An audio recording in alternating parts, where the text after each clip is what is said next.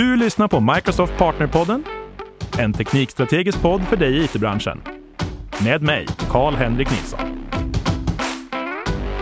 Hej och välkommen! Idag talar vi med Alan Smith. Allen är en erfaren konsult som just nu jobbar på Active Solution. Jag har träffat Allen på scener runt om i hela världen och han har varit en stor del av utvecklarcommunityt under de senaste två decennierna.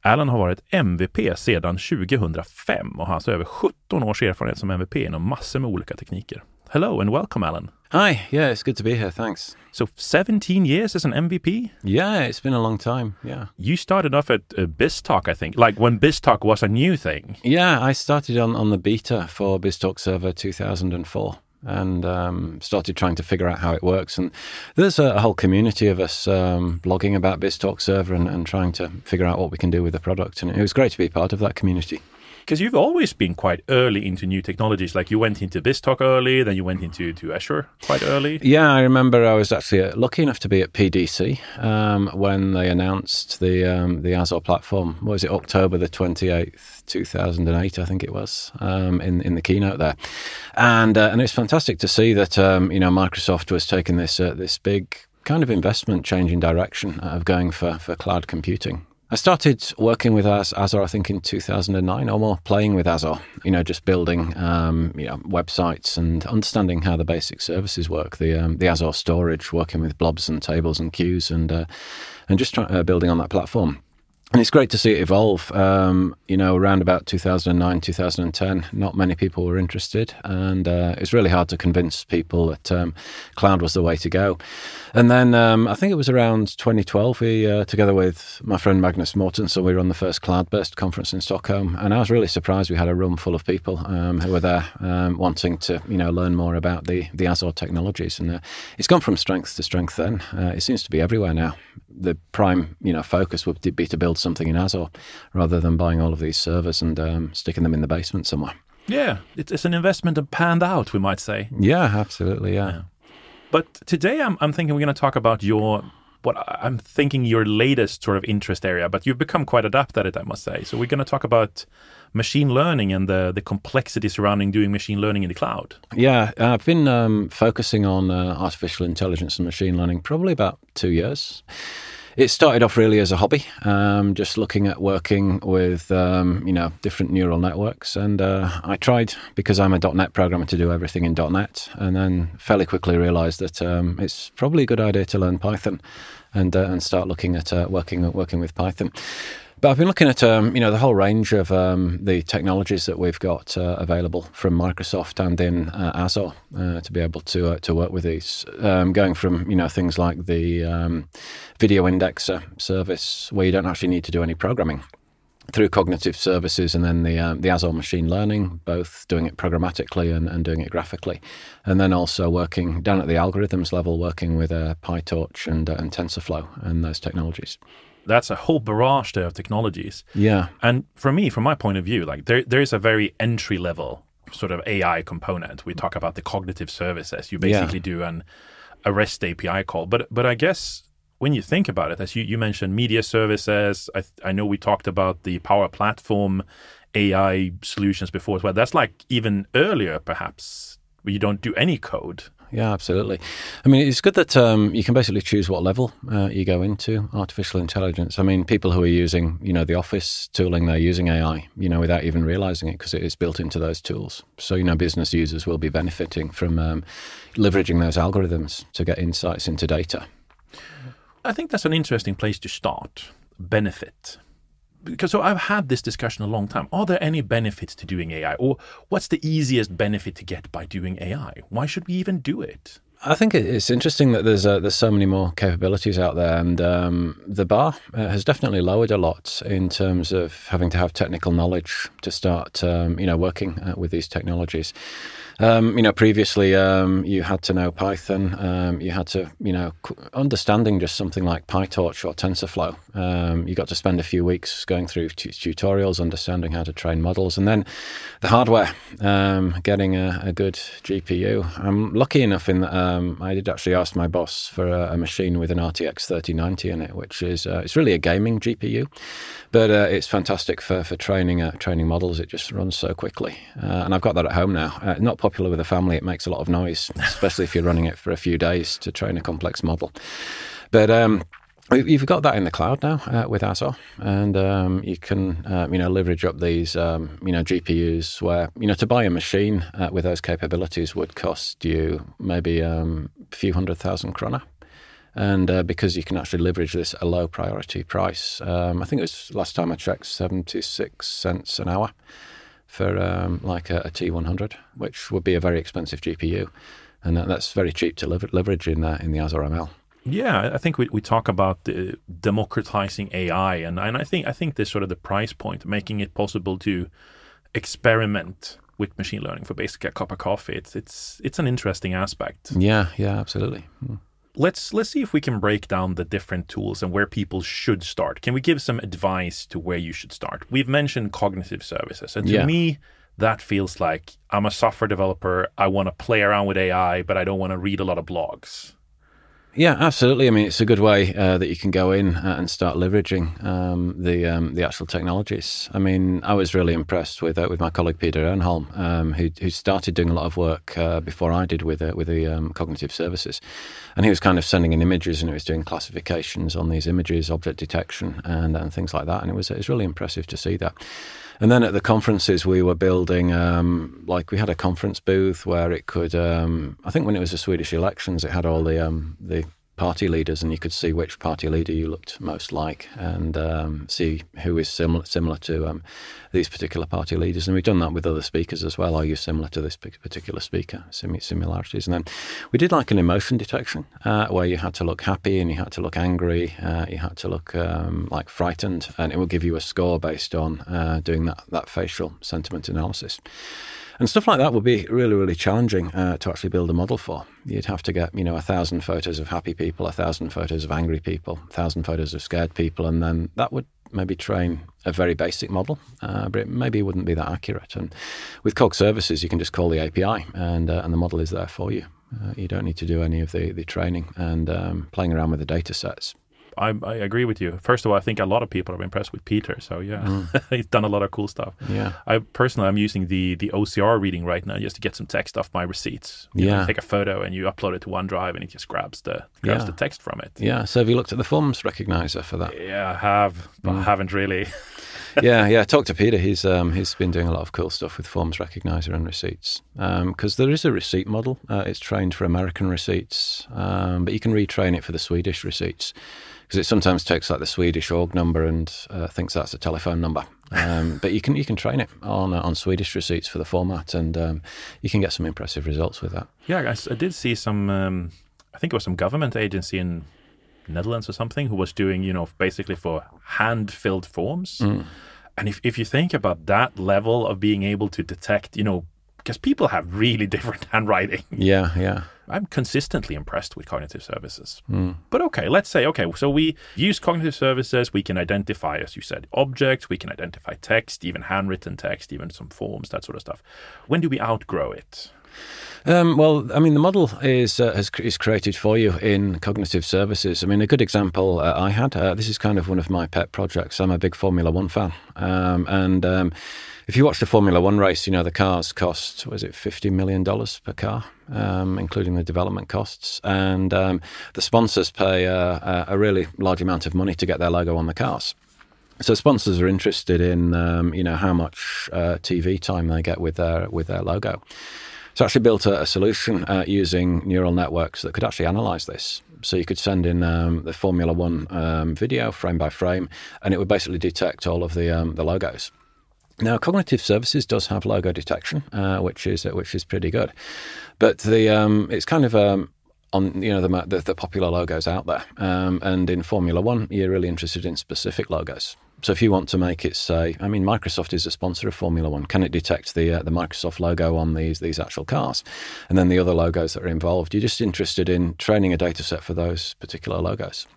So with with that, you may want to look at um, training your own model based on these specific logos, rather than using the cognitive services, which is a bit more generic. So when we have a specific, as you say, in specific use case that may not be covered by the catch-all use cases from cognitive mm. services.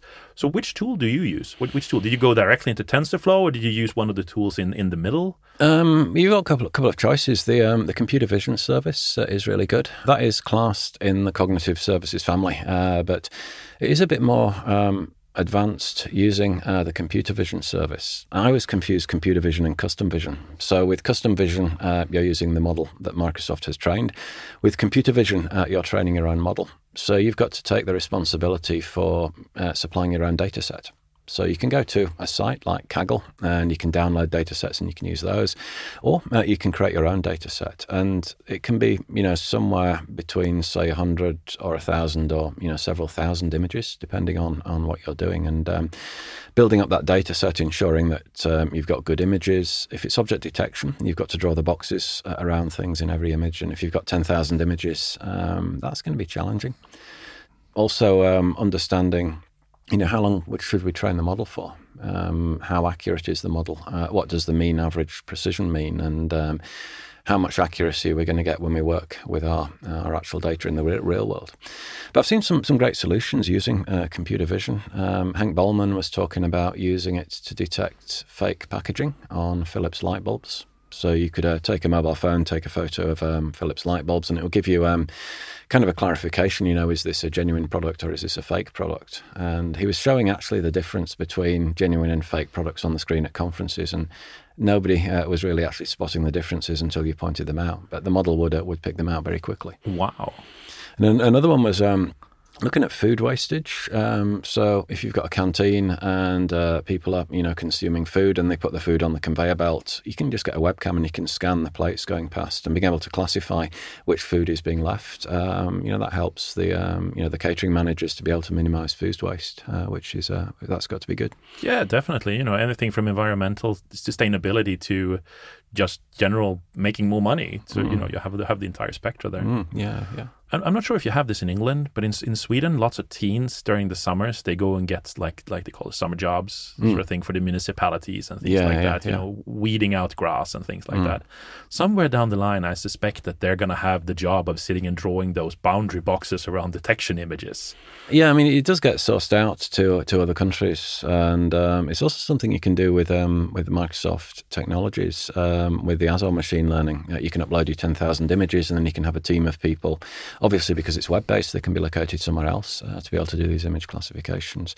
And we're doing it ourselves as well. I don't know if you've ever been onto a website and there's, um, there's a CAPTCHA uh, where you've got to identify the buses or identify the bicycles or the motorbikes. Well, self driving uh, AIs are really popular now, uh, the development of those. So I think, I suspect that there's some kind of link between identifying these images and, uh, and training models and uh, building up data sets. That's really interesting. So they're both doing CAPTCHA and they're training, that basically they're doing something that's supposed to hinder AI solutions from using the product yeah, by also making the AI product better. Yeah, yeah, I, that's what I suspect. I'm not sure if there's, there's any truth in that. Well, you heard it here first. Yeah.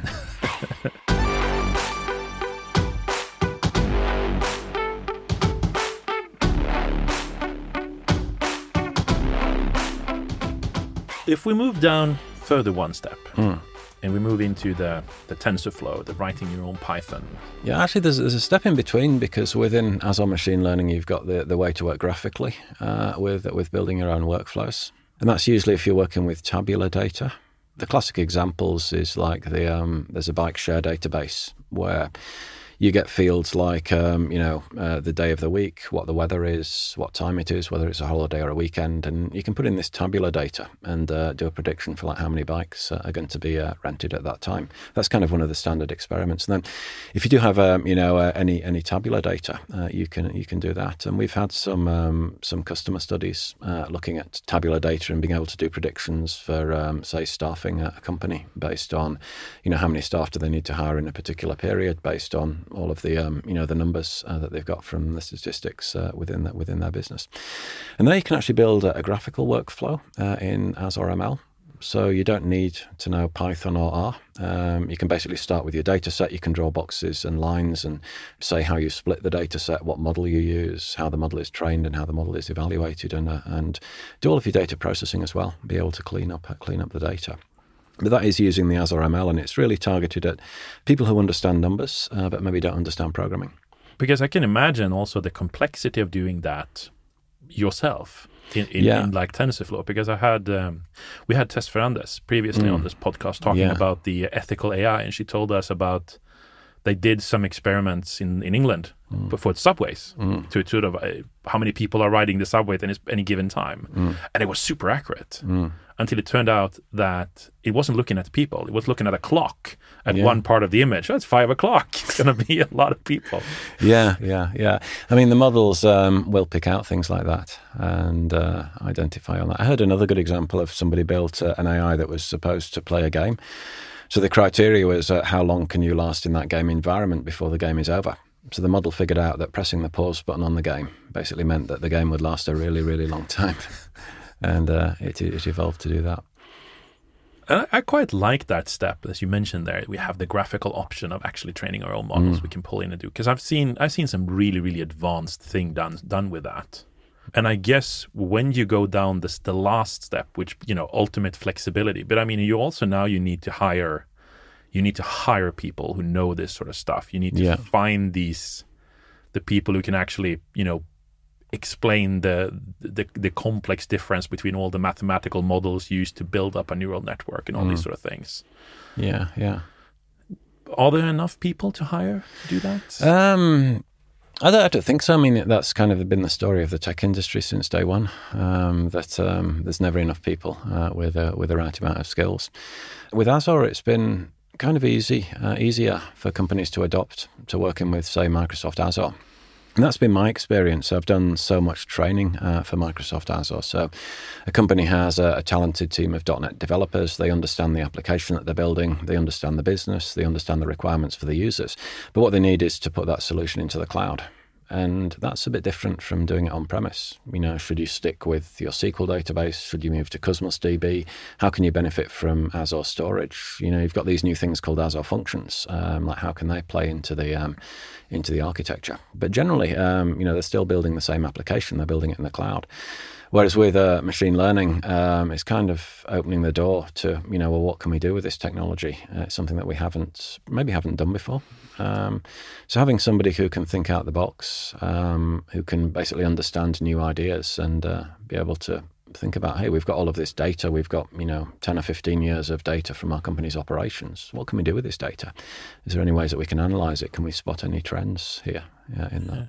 From my point of view, of looking at the projects I've worked with in the last four years, work for Microsoft, I see that the traditional sort of monolithic arch- uh, architecture that you you sort of build if you are not aware of how to build for the cloud, I would hmm. say, it doesn't really lend itself that well to be integrated into an AI supported model because it tends to detect something and then hmm. you get an event hmm. and then you need to handle an event, which isn't really the way you used you tend to think about a monolithic architecture.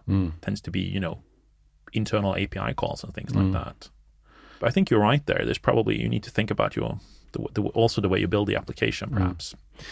The thing that I've found as well is, is being a developer. Um, really, when it comes down to it, you're dealing with ones and zeros. It's probably more evident when you know I used to work with C and you're dealing with um, hexadecimal and binary data. So, and also dealing with a lot of logic. All of your statements when you're working with programming is uh, if this is true, then we're going to take this path. If this is false, then we're going to take another path. And then you go to uh, machine learning and you're dealing with floating point numbers between zero and one. Um, so there is no truth. Um, you know, the photo um, is either a cat or a dog. That's kind of a binary decision. But when uh, you get the output from the model, it will say this is a 90 or 0.96 that it's a cat, uh, and uh, it's, it's, a floating point uh, number there. And then dealing with um, all of these predictions and probability and statistics, that can be quite challenging. That's actually really, really interesting that you bring that up. So, how, how do you tend to work with that? Like, when when do you think secure is secure? Does it vary from project to project? Or? Yeah, it really depends on um, you know training uh, training the model and what your model is, um, because they have this. Um, various statistics. Try and remember what they are now. There's the precision and the recall uh, that you have when you're doing a, a classification, and it really depends on the actual uh, scenario. So if you're dealing with uh, images of detecting, say, cats and dogs, um, you know, you'd say, well, let's drop the, um, you know, the barrier in at fifty percent. And so, you know, if it's 50% certain it's a cat, then we'll say it's a cat. If it's 50% certain it's a dog, then say it's a dog. But then if you're dealing, uh, there's been a, a, lot of research into um, images for skin cancer, uh, for being able to do the, the classification there. And there you're going to think, well, if there's a 49% chance that this could be um, skin cancer, um, let's let's say it, it is, and let's get a further check on that, so you can identify what the what the threshold is uh, that you're going to make uh, for that actual prediction. And, and I guess also because I was thinking, I was looking at this project called uh, Chihuahua or Muffin. Mm, yeah, yeah. And I was I was thinking about this project, and I'm I'm like, this is not a failure of AI. This is a failure of the photographer. Yeah because I mean you, you wouldn't place your camera in that angle because I mean the camera is angled it, to, yeah. to, get that specific same thing. Yeah, yeah, yeah. But I mean you're you're basically setting it up for failure. So I guess that also depends a lot. Like how do you actually obtain your your data? Yeah, yeah. And what do you do with data that, that, that is ambiguous? Um, I remember looking at the, the face detection that, that, that is available in the um, was it the, the video indexer AI it will identify faces. So uh, I uploaded loads of like videos I've got of my kids. And in one of the videos, I said this is Jennifer. In the, on another video, I said this is James. And then it was identifying my kids in these other faces. However, there's one video of, uh, of my son James having his face painted, and it didn't detect it. That he was kind of having this Batman thing painted on his face, and uh, it just didn't recognise him uh, with the face paint. So that's the way you, you know, paint your face, and um, yeah. they're not going to know who you are. because I, I've seen that been used like in in uh, I think it was during Ignite, and you see who is talking, what are they talking about, or you know, and you can do like queries like what are they talking about? Show mm. me every sequence where somebody's mentioning machine learning. Yeah, and you yeah. get like oh you at twelve fifty nine we start talking about machine learning. Yeah, yeah, because I was using the um, the video indexer last night. Um, I'm done a Plural Pluralsight course on the Azure Service Bus, and they've got a new SDK. So I've got to update and re-record all of my demos, and as you know, um, basically speaking and, and, talking through the demo is um, it's it's hard to do and then hard to edit. So what I've done is I put the video of the demo into um, into Azure, and it just basically generates the transcript uh, of that. And then when I'm recording the new demo, I can just edit the transcript, mentioning the new classes, and just read through the transcript to do the audio. And hopefully, that's going to save me a ton of time in editing, uh, which is uh, which can be painful. So, for for anyone who is listening now and they say, "Okay, that this sounds I'm guessing that they would they would think, I maybe we can't do AI, but they're listening to us now and they see that okay, there's a bunch of different tools that I could probably send my my normal developers or my my my experienced software developers at least to go and look at. Mm. What do you think is a good sort of starting project for an enterprise organization these days? Is there something most people can do? Yeah, I think the forms recognition's um, got to be something where people can go um, to be able to, um, you know, Im- improve the business. Um, I, am not a marketing guy, so I don't go around um, spending loads of money and getting loads of receipts. But if you can, uh, you know, give your employees something where they don't have to type in all of the receipts and go through a big pile of receipts at the end of the month, um, that's got to be good. And Form Recognizer uh, can uh, can do that. Um, also, being able to um, you know, deal with it with paperwork. Maybe you've got loads of um, documents that are sitting in a filing cabinet somewhere. You know, it'd be nice to have that information uh, digitally, uh, but it could be too expensive to um, do that uh, manually. So being able to you know scan documents, get that information uh, is going to be useful. That's a good uh, a good starting point. I think a lot of people think that oh, I, I, just digitalize, I don't need it. But I think what they miss there is you can add other cognitive services on top of that, like Azure Search and, and all this sort of sort of stuff, and then it becomes you know, give me all the documents that mention this customer, for example. I mean, it can become yeah. quite powerful. Yeah, Azure Search is fantastic. Uh, the way that it can, um, you can just basically fill a, blob container full of images and tell Azure Search to, to index all of those images. And then you can just basically, you know, search for car or dog or cat, and it will uh, identify all of those items within those uh, those images, and also do the um, the OCR on any um, any photos as well. So it can make, um, you know, uh, um, you know, text-based documents, um, paper documents. You can make those uh, indexable in the Azure search. So we're we're getting close to the uh, not to the hour, but to to our time here. Yeah, I know you have a, a, YouTube channel. Do you do you talk a lot about machine learning? Yeah, I've been doing quite a few uh, machine learning um, webcasts on that. So hopefully there's a way of providing the link on the on the podcast. Definitely. Uh, but it's uh, basically if you Google for or search on um, YouTube for Cloudcasts Alan, uh, you'll find it. And what I've been focusing on is uh, looking at the cog- cognitive services and uh, calling them with Python. Uh, I've been doing a lot of um, work with the um, the cus- custom vision and um, the computer vision services. And uh, I find that many people who are into AI are working with Python and they probably haven't touched uh, the cognitive services. And um, to be able to, you know, leverage something like computer vision instead of having to, um, you know, work with TensorFlow and, uh, and PyTorch, uh, in many scenarios that can be a, a real time saver this is turning quite interesting because you, I think you're the third guest we've had on here talked about machine learning, mm. and and this is not a marketing podcast; it's a technical podcast. Yeah, but but yeah. it's turning out to be quite the marketing for cognitive services because everybody I've had on here has been like, cognitive services is amazing. You can do so much stuff with it. Yeah, yeah, yeah, yeah. so you know there might be something to that product. I don't know. Yeah, yeah, it's good and it's um, it's improving as well. Uh, the models are getting better. There's more services coming out, and it's it's providing such an easy easy entry point. I did. Um, I was working at a. Um, there was a uh, Coder Dojo that my daughter was going to, and we ran. Um, I ran some sessions using the computer vision service where kids between 8 and uh, I think it's about 15, 16 years old, where I gave them like 20 photos of Harry, Ron, and Hermione from the Harry Potter films, and they could just basically build a model to do face recognition. It took them about um, about an hour to be able to, to get that model trained. And I'd written some lab instructions for it, which they, they completely ignored. Uh, and they just basically went through and, and, saw the tool and figured out how the tool works, and they were able to train the model uh, straight away. So that's great to see. Um, you know, the new generation of programmers um, coming in uh, and uh, and working with these technologies. That's really cool. Mm. All right. Well, thank you so much for taking the time to talk to me today, and um, I hope that somebody who's listening to this is going to check out your your your YouTube channel and going to go check out machine learning. Yeah, yeah, and I'll mention the Cloudburst conference as well. Uh, we're going to try and schedule this probably for around June sometime. That will be in Stockholm. It will be a, a one day event with some great speakers, and it's going to be free to attend. We'll, we'll drop a link in, in the description of the podcast and that people can go and check it out. Thanks a lot for coming, Alan. Yeah, it's been good fun. Thank you very much. Du har lyssnat på Microsoft Partnerpodden med mig, Karl-Henrik Nilsson.